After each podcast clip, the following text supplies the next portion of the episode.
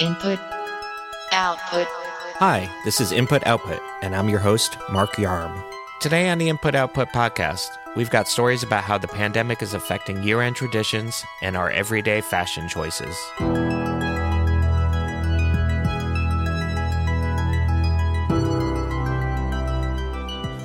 2018 version, Everyone Controls Rewind, was released on December 6 and has quickly racked up more than 100 million views. But that's not the number that really matters. It has more than 8.5 million thumbs down and counting, making it the most disliked non music video in YouTube history. YouTube recently announced that due to 2020's horribleness, it's skipping its annual Rewind highlights video. This gave writer Ralph Jones an excuse to look back at YouTube Rewind 2018, which has gone on to become the most disliked YouTube video of all time. Here are InputMag.com editor Ryan Houlihan and editor in chief Joshua Topolsky discussing Ralph's piece.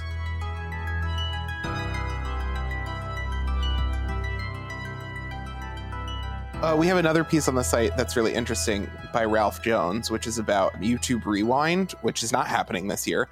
Can you explain? is- Hold on. Can you explain to the viewer, the listener, whoever it is, what YouTube Rewind is?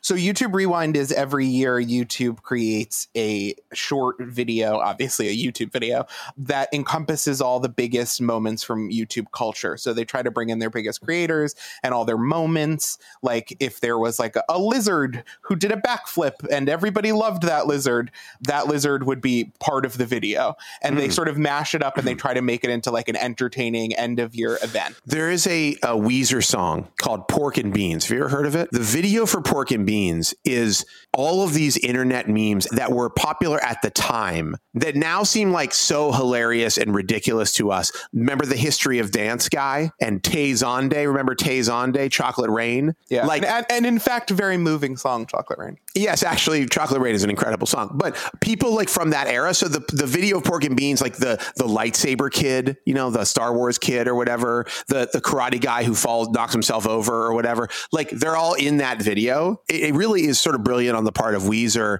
to presage what it's essentially what YouTube Rewind is, which is it's like all of the stuff that everybody knows from the year compacted into like one like how long was the video like five minutes or something Yeah. Maybe it's longer than that but it's also like all of the popular creators right Yes. It, Yeah. It's usually less than 10.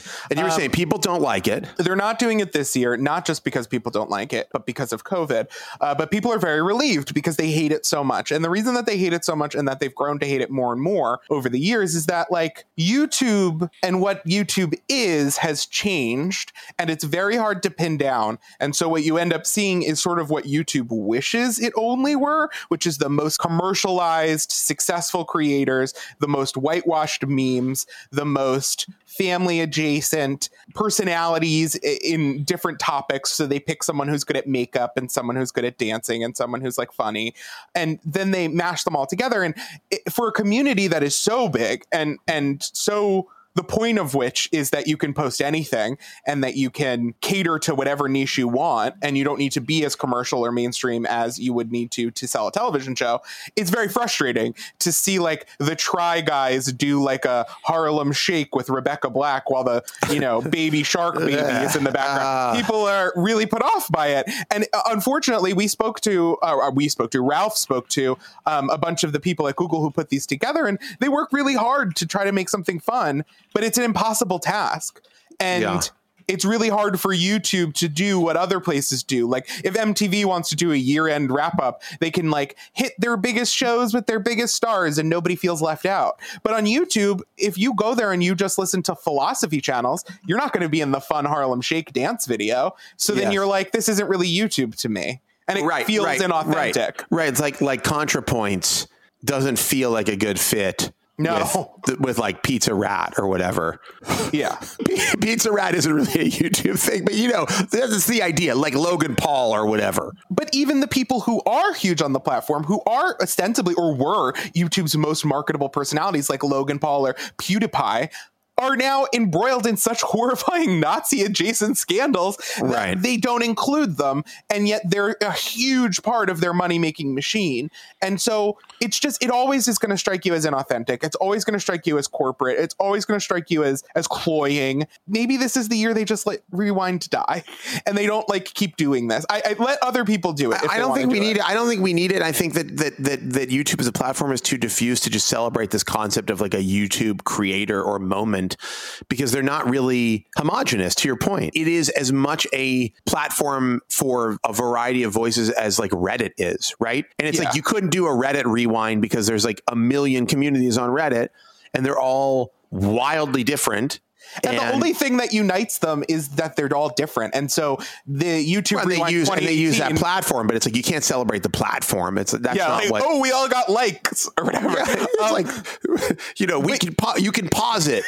but but the YouTube Rewind 2018 is now the most disliked video on all of YouTube, even more than Justin Bieber's baby video. Because the only thing that really united people in 2018 was like that they found it annoying and cloying. And I think you Google and YouTube would be very smart to just to, to start to sunset some of these instincts they had. Call it, yeah. YouTube into like You know put- fun time zone. Put the time and money into that you're putting into rewind into coming up with an effective way to uh, moderate uh, Nazis and misinformation off of your platform. You know, do that. Uh, find a way to not have your Do that comments- challenge. yeah, find a way to have your comments not be like an absolute automatic cesspool every time anybody posts anything. You know, like Yeah. there, there are lots of things YouTube could do to help people that are not uh, not a rewind.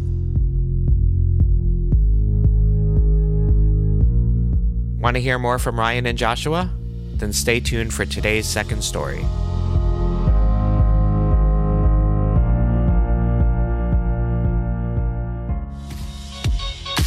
Know what's all the rage in fashion right now? Dads. I think it kind of started with like the chunky dad shoe thing, but now it's just like a full on normcore extravaganza out there. Thanks to pandemic, this summer saw the world's hype beast quarantined at home with nowhere to flex and nowhere to turn but comfier shoes. Thus, the rise of so-called dadcore fashion, like Crocs. Writer Giovanna Osterman recently explored this trend for InputMag.com. Here are InputMag.com editor Ryan Houlihan and editor-in-chief Joshua Topolsky, an actual dad, discussing Giovanna's piece.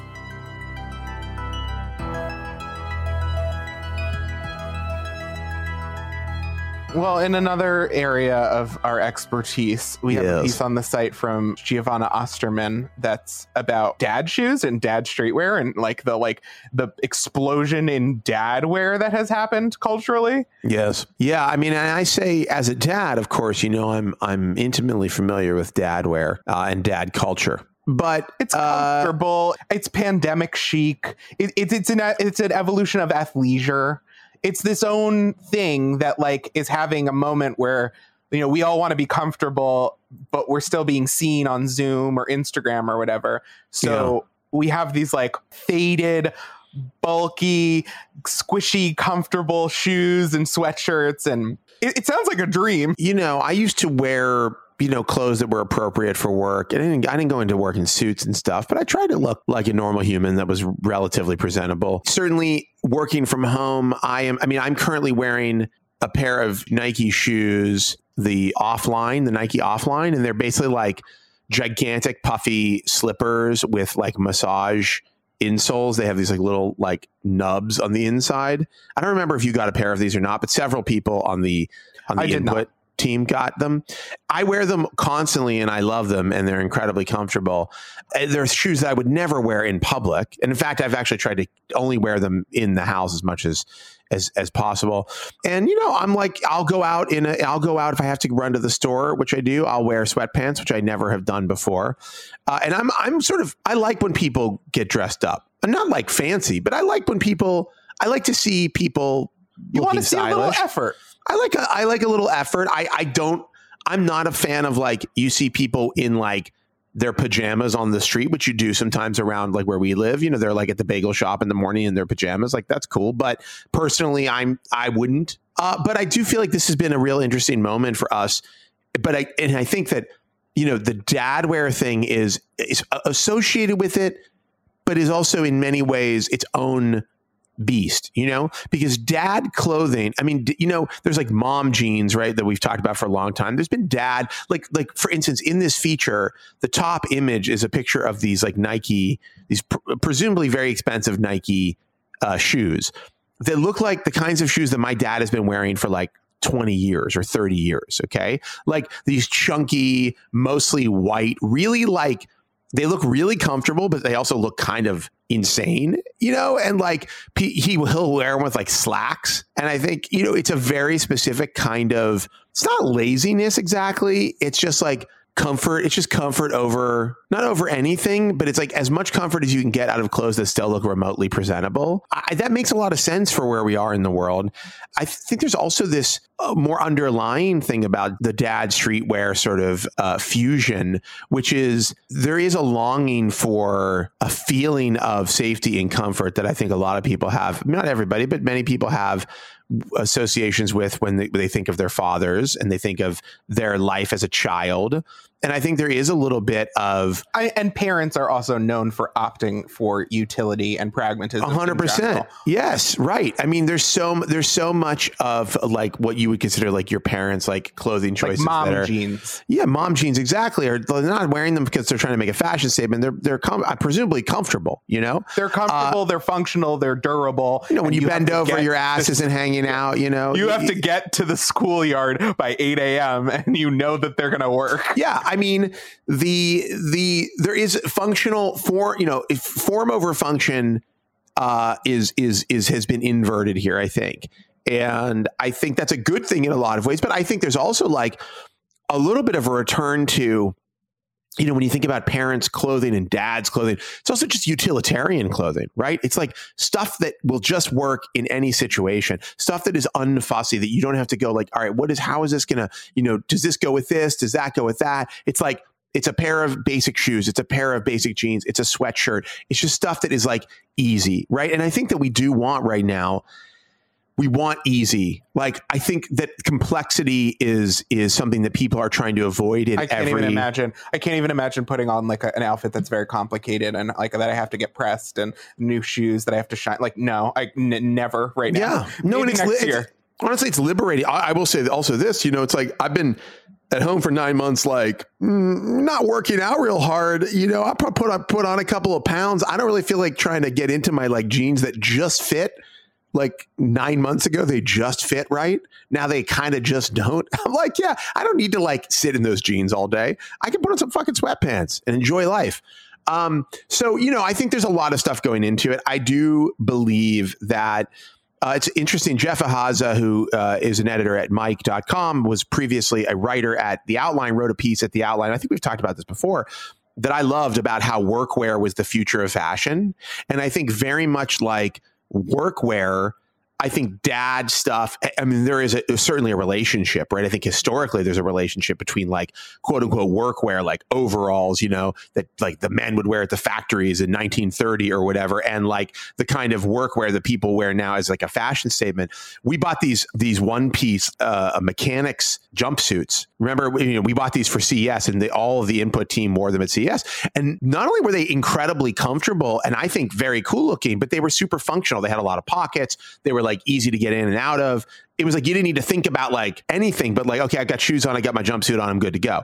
And so I think the future of fashion, comfort obviously is a part of it. I do think like the uncomfortable, like, you know, it's not how you feel, it's how you look kind of stuff is is is will be coming to a close in some way, especially as we're in when your performance is taking place on Instagram or Twitter or or TikTok and it's not taking place like on the streets of your city or in your friend group. Like, yes, there's performance there, but people can perform anywhere now. They perform everywhere to some extent. So like you can look good for a picture and then move on with your life and wear whatever the fuck you want. The future of fashion is definitely going to be focused more on uh, function and and comfort, but also I think fashion is going to slow down, and I think we're already starting to see it. That there is that the industry of fashion is relatively unsustainable in the sense that you know there are some things that are obviously hot right now, like new shoes in limited quantities, but they are limited quantities of shoes, right? Like we're they're not producing hundreds of thousands of these like Nike shoes. Like you can't even get a pair, right? They're very hard to come by. So I do think that like scarcity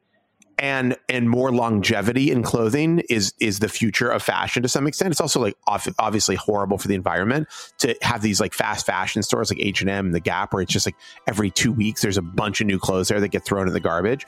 So I think like there there is something to that intersects with the dad fashion clothing movement that is that makes a lot dad core normcore, whatever you want to call it, that makes a lot of sense for the future, for the dystopian future we're all going to be living in.